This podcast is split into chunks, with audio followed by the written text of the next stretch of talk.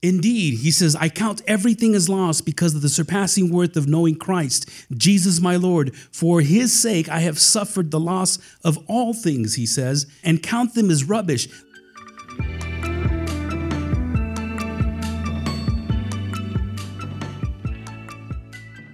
And, uh, and I thank you guys for, uh, for being here, weathering the storm, weathering this virus uh, this quarantine. We have been given permission to meet as long as we have our masks and we keep our social distancing. And God, we just thank you for that.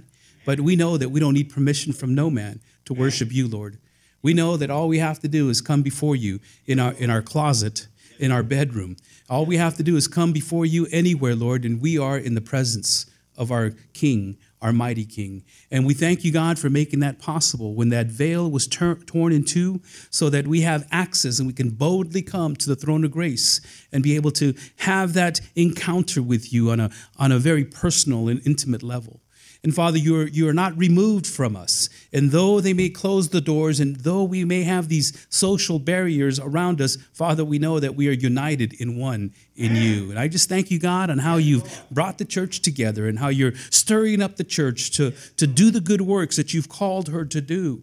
And I, th- and I thank you, God, for the honor and the privilege of being able to lead your sheep, your people, into the presence of where you are and be able to minister to people all around us. Lord, help us to take advantage of this situation in this time to be able to proclaim your word. And I pray, Father, that we have that same zeal that we all are all experiencing right now, that we have that same power, that same uh, tenacity to be able to go forward, Lord. And we just thank you for that. So, Father, this morning we do come together throughout the world to be able to celebrate this wondrous occasion that you came out of that grave. The door didn't have to be open for you because you weren't there. It was open so that we can see that you were not there. And we thank you for that, Lord. And thank you for all the believers that are around the world that are committing themselves to you, that are serving you in so many different ways. So, Father, we pray that you continue to lead us this morning. We pray these things in Jesus' name. And everyone says, Amen and amen. All right. Well, you may be seated. As you know, we've been going through the book of uh, First Corinthians, and I'm just going to take a little detour right now, and I'm going to ask you to open up your Bibles to Philippians, Philippians chapter 3. And in Philippians, Paul is talking to the people in Philippi, and he's, he's sharing with them some of the things that he wants them to know and some of the things he wants them to do. Philippians is a very uh, uplifting letter. When you think about it, it's, it's a letter that, that has a lot of uh, love and encouragement and, and rejoice. And, and, and Paul is constantly just telling the people, you know, rejoice and enjoy yourselves in Christ. And, well, you know, by the way, I'm going through a lot of big trouble right now myself. But as he's experiencing all these struggles and all these pains and challenges that's, that are in his life, I thought maybe it would be good for us to go back and look a little bit about what Paul was doing and what he's asking us to do. In 1 Corinthians, I had mentioned to you that Paul is talking to a church that is in trouble. I've been talking to you about a church that has just gone to the wayside. They are no longer connected uh, in such a way that they are obeying Jesus Christ. The body is in shambles. And so Paul is straightening them out all the way through the, the first letter of Corinthians, and even in the second letter, second letter to some extent.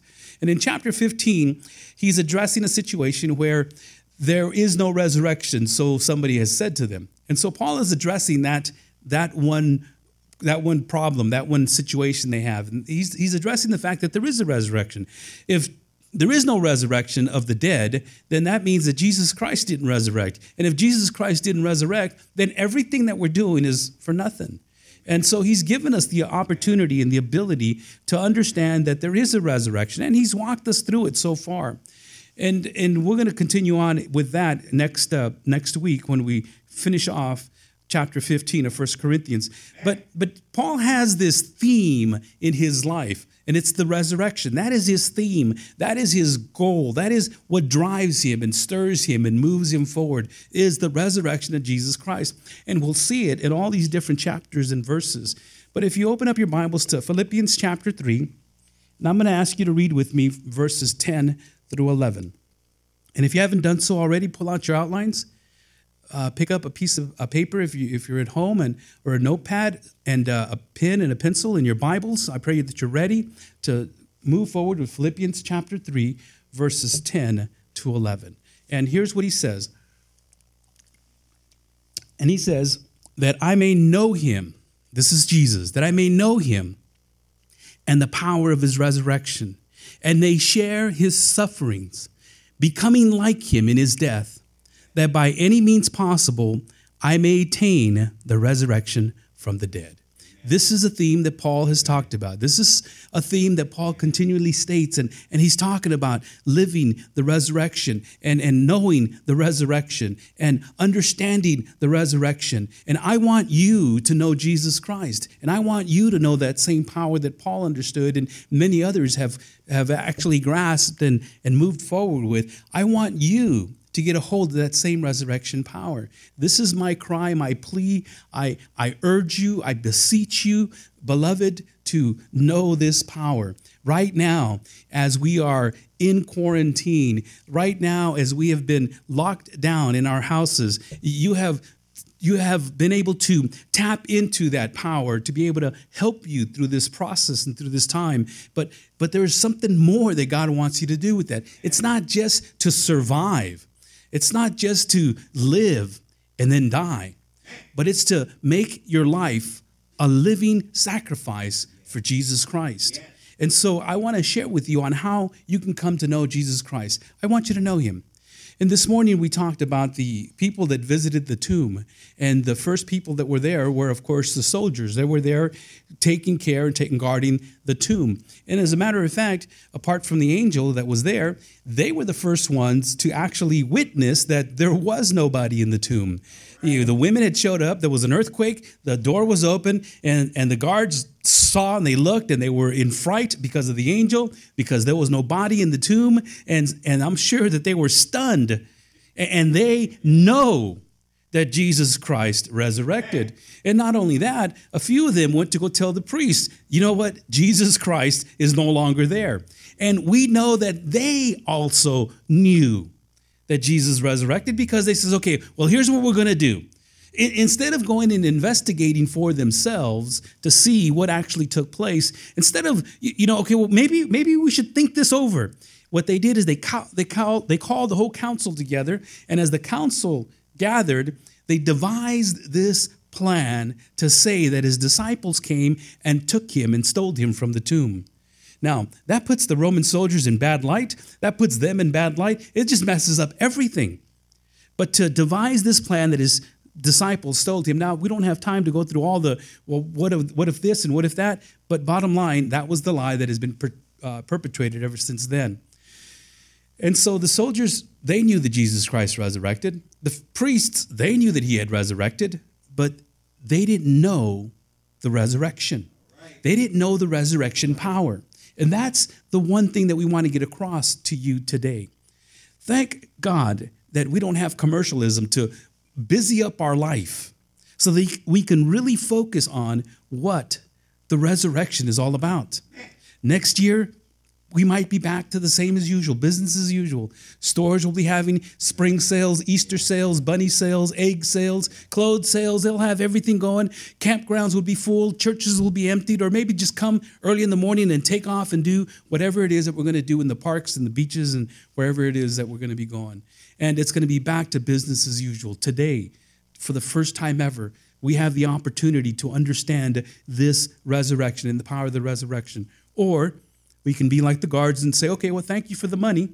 And, and that's good. I, I'll just continue to say that, yes, he resurrected, but you know what? I think his disciples might have stole his body. And we'll perpetrate that same lie within our lives and live it out in such a way that we don't believe in the resurrection. A couple of weeks ago, we talked about that.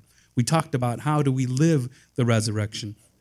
And, and basically, we came back to this verse in, first, in Philippians chapter 3. You see, Paul said to us back in 1 Corinthians 15, and this is what we were talking about back then. Now, if Christ is proclaimed as raised from the dead, how can some of you say that there is no resurrection? Because we're already proclaiming it. We're already talking about Jesus Christ being resurrected. Yeah, but somebody stole his body. Or the women were probably a little emotional. Or maybe he wasn't really dead. Maybe he was just, you know, very exhausted and, and beat up and, and he came back to life. And there are a lot of maybes. Maybe they hallucinated and they thought they saw Jesus Christ and it wasn't really him. Maybe, and there's a lot of maybes that were have been throughout history, But the one that has remained is this one that they have that they stole his body which doesn't answer any of the other questions. How was it that 500 other people saw him? How was it that Paul the Apostle had seen him? How was it that he shows up, and we'll talk about that tonight, to two other people on the way to Emmaus? How is it that all these other things are, are, are, are documented and stated? And how is it that they, they continue to proclaim this? And they proclaimed it even to the point of death.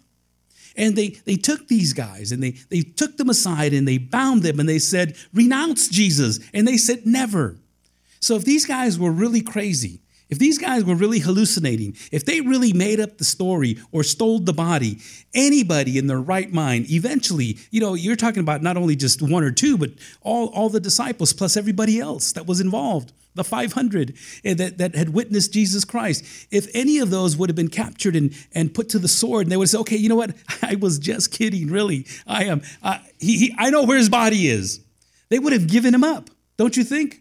But every single person, every single person that was, was imprisoned and bound and, and taken away, they, they believed it all the way to the end. And they died for the one thing that they knew Jesus is alive. Folks, that is the power of the resurrection. That same power is what drove Paul through all these cities to preach the gospel, to go through beatings, to go through shipwrecks, being left for dead, and, and all the way through in prison. And finally, at the end, he was beheaded. Tradition has it, he was killed, executed for his faith in Jesus Christ. And that's the power that I want you to know. I want you to know that power. I want you to know that, that, that same Savior that I know. And this word know, it's, it's not the word that many of you probably have, uh, have, have known. It's, it's like kenosis, to, to kind of understand or have a, a thinking knowledge of it. This kind of know is that know where you know somebody intimately something that a husband and a wife both know each other, where you have this, this deep connection between you and your friend or, or your family, or, and it's, it's that kind of knowledge. It's, it's more than just head knowledge, but it's a heart knowledge. You see, what John tells us in 644, he says, No one can come unto me unless the Father who sent me draws him. No one. As a matter of fact, the, uh, the, the same thing happens in Okay, let me let me get back here just a little bit. Indeed, he says, I count everything as loss because of the surpassing worth of knowing Christ, Jesus my Lord. For his sake I have suffered the loss of all things, he says in Philippians 3 8. I and count them as rubbish, all those things that I have. There are a lot of things that have been taken away from us, folks, these last few weeks. A lot of things that we've been holding on to, a lot of the luxuries of life, like being able to go out to dinner, being able to go to the movies, being able to just to take a stroll in the park or watch the sunset at the beach, as some people have found out just recently they cannot do. And all those things, Paul says, to me, they're rubbish. That doesn't mean anything, anyways. Yet there are a lot of people that are very, really stressing about they don't have that. And this is what Paul is saying For his sake, I have suffered the loss of all things and count them as rubbish in order that I may gain Christ. I want to know Christ. I want to really just understand him. In Romans 7 18, it says, For I know that nothing good dwells in me. He knows that there is nothing in his flesh within him. I can't. I can't get through this life. I can't go through these sufferings. I can't go through these anxieties on my own willpower. I can't get to the point where I'm, I am willing to give up my life on my own power, on my own flesh. Paul says it himself I know that nothing good dwells in me, that is in my flesh, for I have the desire to do what is right, but not the ability to carry it out. I know what I got to do. I know how far I need to go in Jesus Christ, but me, myself, my flesh, I don't have that power. You see, the spirit is willing, but the flesh is weak, is what Jesus Christ told his disciples. And so, what we need to know is that resurrection power to be able to get us through the next phase. You know, I've been saying this here now for some time uh, behind the scenes. There's a lot of things that are going on that are being set up and perpetuated in order to start our one world order. Now, I don't know when this one world order will actually take place, but if, if you're in agreement with me and you know this, if you've been following any of the, the news lately, there's a lot of things that are starting to line up. You, you know, I, have said this before. I stopped looking for the signs. All the signs are already there. I can see that. I stopped looking for the signs. I'm now just waiting to hear the trumpet. Amen. I'm listening for the trumpet to call because that's the one thing that we are waiting for. Because at that last trumpet, those who are dead in Christ shall be resurrected, and those of us who are left behind will be caught up with him in the air. And so, what's going to keep us to, through that, that time, that, that, that period? What's going to hold us? It is the resurrection power, folks.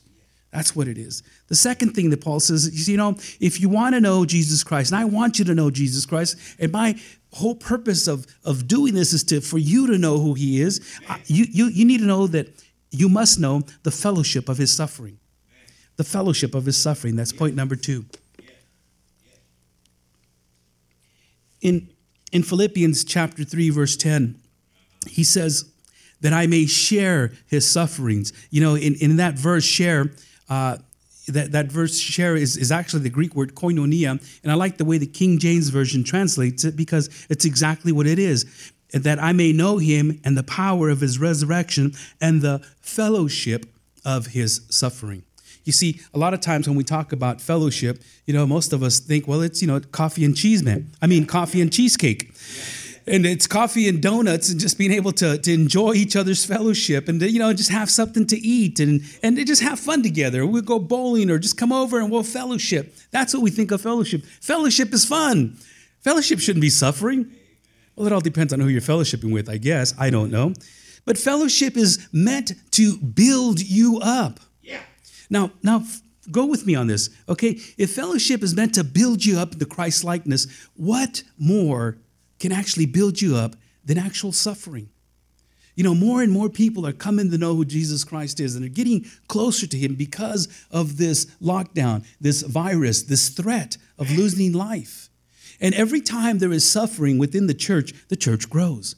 It has been from the very beginning. The moment it started getting uh, to, to be persecuted, it grew. You couldn't stop it. They wanted to kill it off. Every time that it starts to grow, they try to stop it and in places of China where, where the only religion that there is is, is their religion, the, the fastest growing religion in China is the underground church, which is the Christian faith.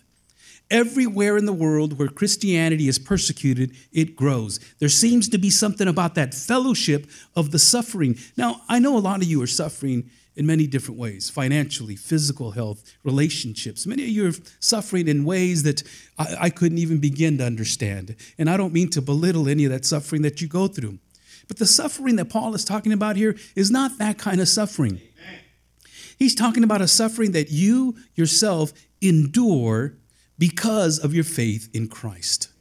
It has to do, see, Jesus said in the Beatitudes, Blessed are you when you're persecuted for my name's sake.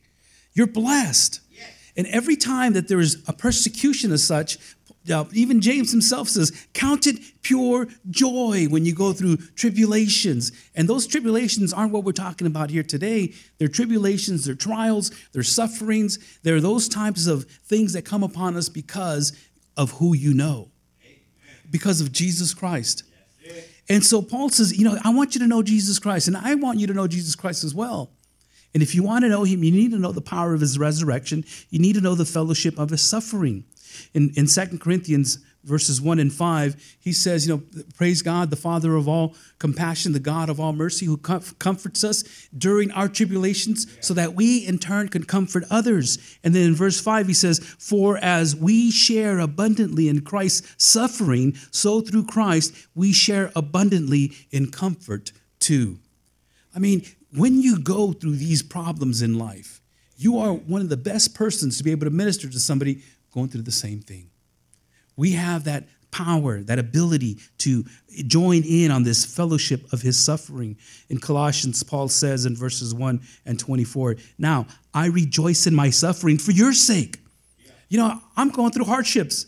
I'm going through persecution, and I'm glad because I'm doing it for you. I want you to know this. And in my flesh, I am filling up what is lacking in Christ's affliction for the sake of his body, that is, the church. And his body was being afflicted for the sake of the body, which is the church. And he says, This is what I want to do, and this is what I desire to do. I want my life to be a living sacrifice so that you may be lifted up. I want you to know that power. I want you to know the power of, this, uh, of the resurrection. I want you to know the fellowship of his suffering. In the back of your outlines, in Second uh, Corinthians chapter 4, it says, We are afflicted in every way, but not crushed. We're perplexed, but not driven to despair. We're persecuted, but not forsaken. We're struck down, but not destroyed, always carrying in the body the death of Jesus, so that the life of Jesus may also be manifested in our bodies. This is the day, beloved. This is the day that we focus on that cross. Every first Sunday of the month, we have what we call communion, our symbol of salvation, which is the bread and the cup. And we remember, we do this to remember of what Jesus Christ went through. Every Sunday we gather to remember what he went through and to remember that he's resurrected and to remember that he's coming back. That is the full gospel of Jesus Christ. And so we carry that with us everywhere we go. Uh, you know, if you want to carry a cross with you to remind you of that, well, then that's fine. But really, all you need is His Word. And I'll share with you tonight on how important that is to know and to have His Word. That is the most important thing. Many people want to see Jesus, many people want to feel Jesus, many people want to uh, embrace Jesus. But He's going to show you tonight on what's the most important thing. You want to experience Jesus, you got to know His Word. Number three, I know I want you to know Jesus and I want you to know him. And so, in order for me to, to help you to get to know him, I need to know and I must know that I will resurrect with Jesus. I will resurrect with Jesus. Look at this verse with me. Becoming like him in his death, that by any means possible I may attain the resurrection from the dead the Greek construct of if any means possible, I know it sounds to, well, you know what, does he, was he doubting or did he not know that he was going to be resurrected? So he's trying to work his way up to salvation? No. What he's saying is, you know, I want to do all that I can to be able to earn what I've got, to be able to know that, uh, you know, what I've been forgiven of. Jesus Christ forgave a huge debt in my life. I'm going to spend eternity with him, and I want to do whatever I can to just repay him back. I owe him my life. Paul's already talked to us uh, a little bit earlier. Uh, he's already talked to us about his knowing Jesus Christ and he's him knowing that, that Christ died for him. He's already shared with us on how he's he's already uh, understood who he is and, and what he's done. And so th- it's not a matter of trying to work your way up to salvation. It's a matter of understanding your salvation and the resurrection power that he has, that fellowship of his suffering, and that you too will resurrect with him at the end. It's very interesting. I've been in the, the hospital beds of many people that have passed on. And it's very, it's very unique on how you are able to sit with a, a person that has committed their life to Christ, that has no fear. You can see it in their eyes. You can see the, the just the glory. You can almost see the, the, the, the they're looking at Christ. They're looking at something that's not even physically there, but they spiritually can see it right at the point where, where they know that they are coming to a point in their life that, that something is going to transform them into the presence of Jesus Christ. Amen. And to be able to see that, and, and, it's sad as you sit at the bedside and you stand there and you pray with the families and try to help them to get a grip on what's going on in their life. And as they pass on, it is just a, almost a beautiful sight. And then on the flip side of that, I've been on the side of the bed of those that you can just see there's fear in their heart, there's fear in their eyes. There's, there's not that willingness to repent. There's not that willingness to want to commit them their life to Christ. There's not that they're going to try to get in on their own accord. They're going to try to get in there by doing what they can. They, they, they have this mentality and this idea that, well, once I get there, I'm sure God's going to be able to measure my goodness He's going to maybe be able to measure all the things that I have done. Yeah. That, you know, I know I've done some bad things, yeah. but, but you know, you know, I've done a lot of good things too. And I think that when I get to heaven, all these good things are going to outweigh all these bad things. And therefore, I believe that Jesus will let me in. He's going to let me in as if, you know, th- there's a standard. There really is. And, and you got to figure out okay, so who's the standard? Are you the standard? Are we going to let everybody in according to your standard? If you're the one that's trying to be good enough, how much of a standard do we have to have? What is the standard? But the standard is Jesus Christ, and Jesus Christ was perfect. So if you want to try to get into heaven by your works, you have to be absolutely perfect. That means that from the day you were born, you could not have committed any sin. Because the moment that you sin, you're toast. That's it. We're toast. And so the question also arises so, how does somebody get into heaven? That's a very good question. I'm glad you asked it. I mean, I thought all I had to do was go to church. I thought all I had to do was be good. I thought all I had to do was read the Bible and give my money away. And he says, no, it's not a matter of what you do, it's a matter of what's already been done. You see, God's perfection is the standard. Jesus Christ is the standard. And that's the standard that nobody can attain. It's, a, it's like if, you know, well, God's going to really see me and he's going to lower his standard just far enough so I can, my good standards can help me get over the top of that, that wall to barely crawl in. No, that's not what the Bible teaches at all. That's not what the Bible teaches at all. You are in his resurrection when you commit your life to Jesus Christ. He is drawing you, He is calling you, He is wanting to wake you up. And all He wants you to do is to respond to what He is trying to give you. I remember when I was at the, at the, at the desk of my pastor, and my pastor said to me, He says, You know, why do you want to bring your children to church? And why do you want to dedicate them to the Lord? And I says, Well, because I don't want them going to hell. And he says, Well, what about you, Sal? I says, Well, it's too late for me says, I, I know I'm going there. And I wasn't joking. You know, for me, it's too late, but I know it's not too late for them. They're still innocent. And they, you know, you can help them. You can help them. And, and the pastor says, Well, you know, I don't, it's not too late for you. And I, I says, I'm going there. I, says, I don't want you to go there. Well, how, how am I going to stop it? And he shared the grace of God with me. And it was like this huge, I don't know, warmth, this huge these arms just came around me. I could not contain myself. It was irresistible grace that grabbed me and held me and said, Mijo, come home. Come home, son. And the good thing was that it was not just me, it was both my wife and I. We experienced it together. We knew about God. We knew that he died on the cross. I was one of those thieves that probably could have got paid off. Excuse me, one of those soldiers that could have got paid off really easy and, and said, Yeah, it's no big deal. I'd done that and ridiculed Christianity all my life. And I used to make fun of those that would try to come up to me and give me a track. And there were just things that I did in my life that, that I knew it didn't please God. But it was at that point I sensed His grace. I felt His grace. I felt His forgiveness. And I told the pastor, if that's all it takes, boom, my wife and I right there before uh, his desk, we committed our life to Him and never turned back. You see, because I, I, I come to know him. There was this experience that I had, this, this uh, relationship that started to grow. I just didn't know about him intellectually. I knew about him emotionally. And, and I sensed the Holy Spirit just come inside my heart and make me a new person. And there was a calling upon my life, like there's a calling upon your life to proclaim the gospel of Jesus Christ. Every one of you, every one of us have that same calling to proclaim what Jesus Christ did on the cross. Romans 6 4 says this we were buried, therefore, with him by baptism into death, in order that just as Christ was raised from the dead by the glory of the Father, we too might walk in newness of life. It was a new life. The old life was gone, and the new life had begun. Because now you are in Christ Jesus once that takes place. Look at 1 Corinthians 15. We'll be looking at this uh, here next week. He says, Behold, I'm going to tell you a mystery. We shall not all sleep, but we shall all be changed in a moment, in the twinkling of an eye, at the last trumpet. For the trumpet will sound, and the dead will be raised imperishable, and we shall be changed. In other words, what you plant in the ground is not what comes up in, in, out of the soil. You don't plant a little seed and, and more seeds come out.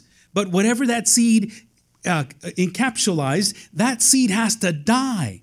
And it raises up. And, and Paul is using a very simple example of nature. Now he says, now multiply that, you know, by myriads and myriads fold. And, and you'll see that when that's, that's what's going to happen. The, the problem was, and the question was, what kind of bodies are we going to have? Well, it's not the same body you got right now. That's for sure. Praise God for that, right? it's not that same kind of body, but it's a recognizable body. You'll have the same type of look, the same personality, the same, you, it's you. You're not some other created being, it's you, your body. You will be recognized. Jesus Christ was recognized, but he had a glorified body. They didn't recognize him at first. They saw somebody that, you know, well, I know what Jesus looked like. And yeah, you might kind of look like him, but, you know, I remember what his body looked like the last time I saw it, and this wasn't it. But when they saw him, they recognized him Rabboni, Master, Teacher.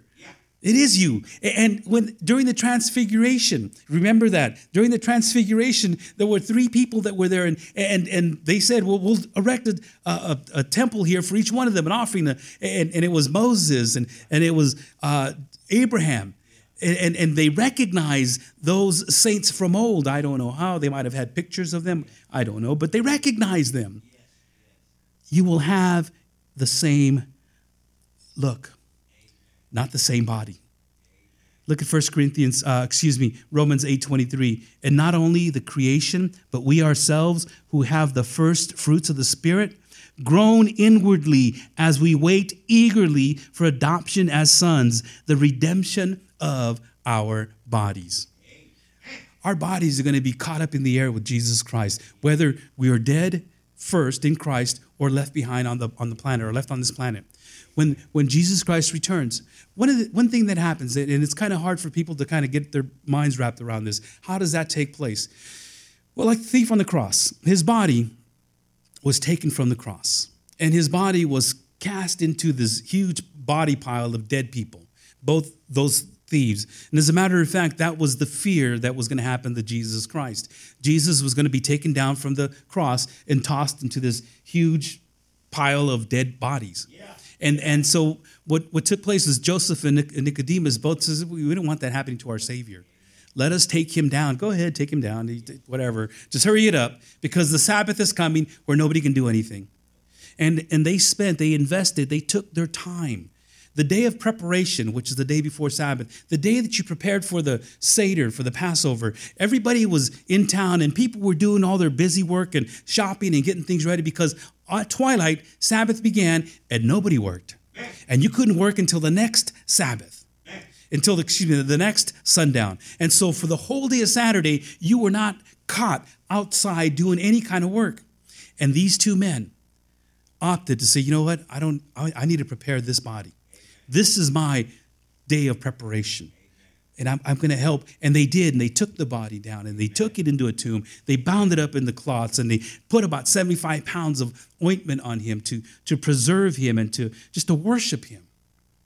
And, and that, that body, that body that is lifted up, that body that has been raised up, is the type of body that you and I are going to have. Because he's resurrected, we will resurrect too.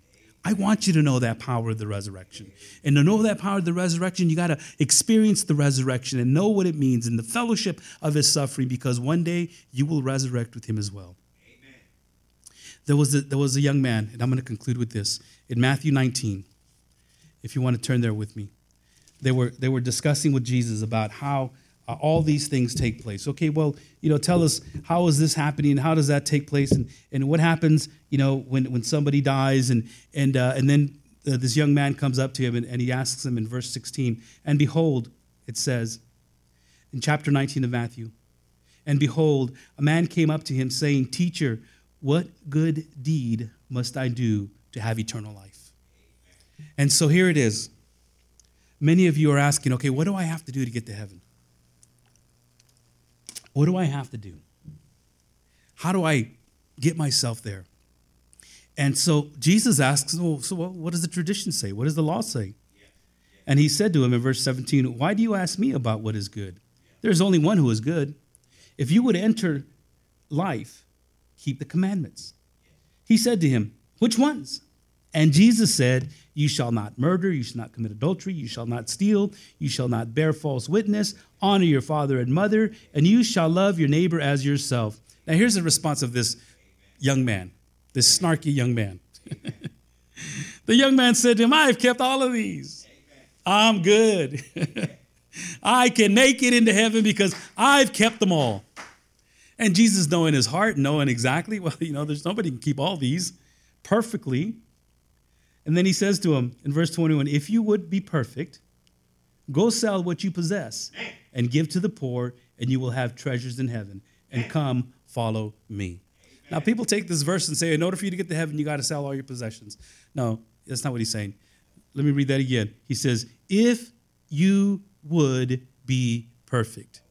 He's saying, You really think you're perfect, huh? Okay. Well, prove it to me. Get rid of everything that you have. He hit him right at the heart where he knew where his possessions were. He hit him right to where he really believed that that's where he was holding on to. He says, I can save myself by holding on to my possessions, and I can get myself to a place that I need to be because of who I am. I'm, I'm a good person. I'm a good person. And so you would think if this person was really as perfect as he thought he was, then giving up his possessions would have been no problem. But it is a problem. Amen. It's a problem for you, and it's a problem for me Amen. because we hold on to the things of this world. So we hold on to the things that, that we now see can be taken away. So in, in a matter of days, it was all taken away. And now here we stand, we're at a crossroads. Beloved, we're at a crossroads. And from this point forward, after all of this is done, where are you going to end up at? Is the resurrection of Jesus Christ just another holiday, like Memorial Day, like uh, Fourth of July? Like, yeah, I mean, and I love Memorial Day and I love Fourth of July. Is it just going to be another holiday to gather with friends and family, barbecue, and, and do whatever it takes? You know, a lot of veterans are offended, rightly so, by how Memorial Day has become just a, an excuse for a barbecue. And many veterans understand the pain that their loved ones have gone through because of somebody passing away in war. And we remember them. And we remember those that have passed on and gave their life for their country. And many veterans get offended by the actual holiday because it's not being, it's not being celebrated as it should. Now multiply that times a thousand. That's exactly what God is saying. You're not celebrating this day. I've asked you to do this in remembrance of me, the communion, to remember the death, burial, and resurrection of Jesus Christ, because that is important. That's the most important thing. That's the message. That's the gospel. And if you are thinking that all I have to do is get back on my horse again, get back up on the saddle, and start going to work and put my nose to the grindstone and, and work as hard as I can to be able to provide and have everything I need, and that's all I need to do, then you know you, you've missed the point. We need, to, we need to provide for our family. We need to work hard. We need to be ethical workers. We need to put in our eight hours, 10 hours, or whatever is required of you. You need to put in the time that you are committed to. Because the Bible says that if a man doesn't work, he doesn't eat. You know, but that shouldn't be your goal in life. A lot of people go trying to make a life and make a living and lose their life in the process. What shall, what shall it gain you if you were to gain the whole world, Jesus says, and then lose your soul? And the point is, is that for every person of every economic strata, of every, every walk of life, the gospel is essential for all of us, from the richest to the poorest and all in between. The gospel of Jesus Christ is what each one of us need to get a hold of. The crucifixion was cruel. It was, we call it Good Friday. And we know we call it Good Friday because that was the sacrifice.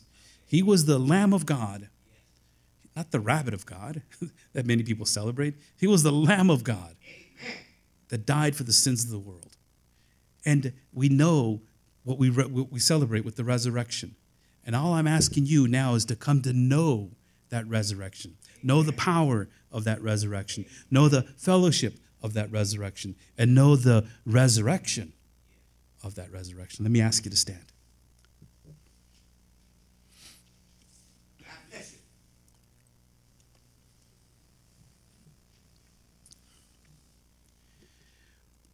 Don't let this Resurrection Sunday just be another Sunday. Don't let this be an Easter. Take it to heart and know what Jesus Christ did on the cross for you. You've, you've seen it, you've read about it, you've heard about it, and He did that just for you. And if He is tugging on your heart, surrender.